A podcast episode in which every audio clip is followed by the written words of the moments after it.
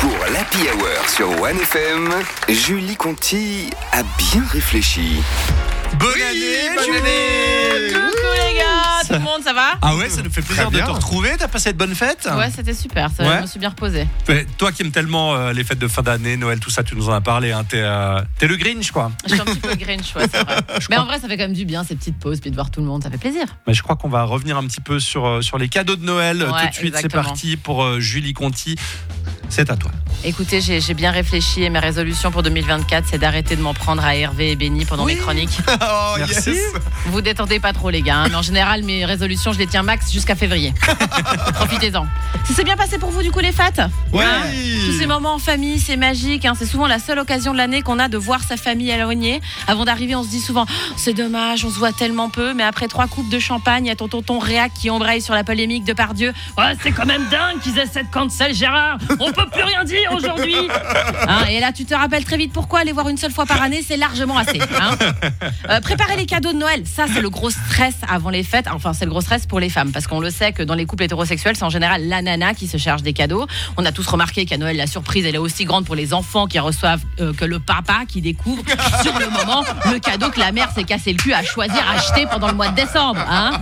L'important c'est bien de jouer, de faire genre on sait. Voilà c'est ça, hein. Mais quand même les gars vous pourriez vous sortir un peu les doigts, hein. Faire des cadeaux c'est pas un truc de gonzesse, on les emballe pas avec nos nichons après tout.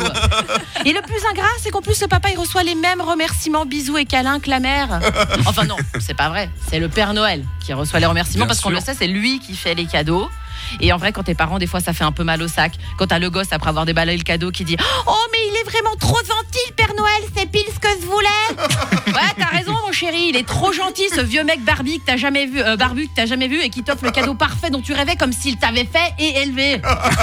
Et du coup, moi, pour me venger, un peu, j'utilise aussi l'excuse du Père Noël pour les trucs négatifs à annoncer aux enfants. Genre, cette année, mes gosses, ils voulaient un chien pour Noël. Alors moi, je leur ai répondu « Moi, je suis d'accord, hein, je trouve que c'est une super idée d'avoir un chien en appartement. » Et je me réjouis déjà d'aller le promener le samedi matin à 6h sous la pluie et de passer ma vie à aspirer ses poils sur le tapis. Mais j'ai parlé au Père Noël et il a dit non pour le chien. Oh mais il est pas gentil le Père Noël. Ouais je sais mon chéri, des fois le Père Noël ça peut être un sacré trou de balle. En même temps les gosses ils sont un peu gonflés, hein. Ils demandent des cadeaux de malade et eux ils t'offrent quoi? Un bon pour un bisou et un bricolage. Oh mon chéri il est magnifique ton dessin, tu l'as fait tout seul? Oui, les étoiles ça s'est fait avec mes crottes de nez. Le pire c'est qu'en plus tu dois les garder les croûtes, hein, et ils se souviennent, si tu les jettes ils se vexent et ils bien ont sûr. Une mémoire de malade. 6 mois après ils peuvent te demander maman il est où le bol à stylo que c'était fabriqué avec le vieux rouleau de PQ? Et moi je dis toujours je crois que c'est l'autre trou de balle de Père Noël qui l'a balancé.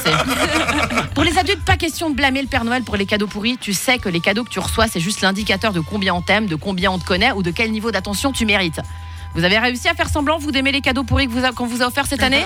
Bien sûr. Ouais. Moi aussi, je m'entraîne tout le mois de décembre pour pas qu'on remarque ma déception. Et en général, tu peux déjà pratiquer sur les cadeaux de fin d'année que tu reçois au boulot. Hein. Waouh, un panettone aux fruits confits. C'est vraiment super. Mais vous avez raison, patron. C'est tellement plus personnel et plus intentionné qu'une prime de fin d'année. Je passe un appel officiel à tous les patrons et patronnes de Suisse romande. Arrêtez les panettones et autres paniers garnis. Nous, ce qu'on veut, c'est un 13e, du cash, du flouze, de la thune, du fric, du blé, de l'oseille, du pognon, du pèse, de la monnaie, de la maille, des ronds, du liquide, des bifetons, des sous, des pépettes.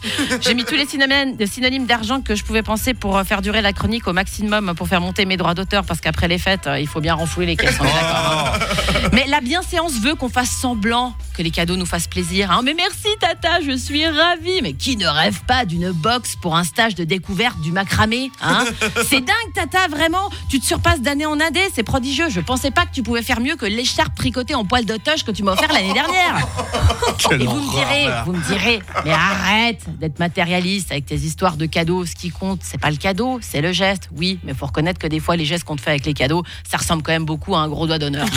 Merci, bravo Julie Conti.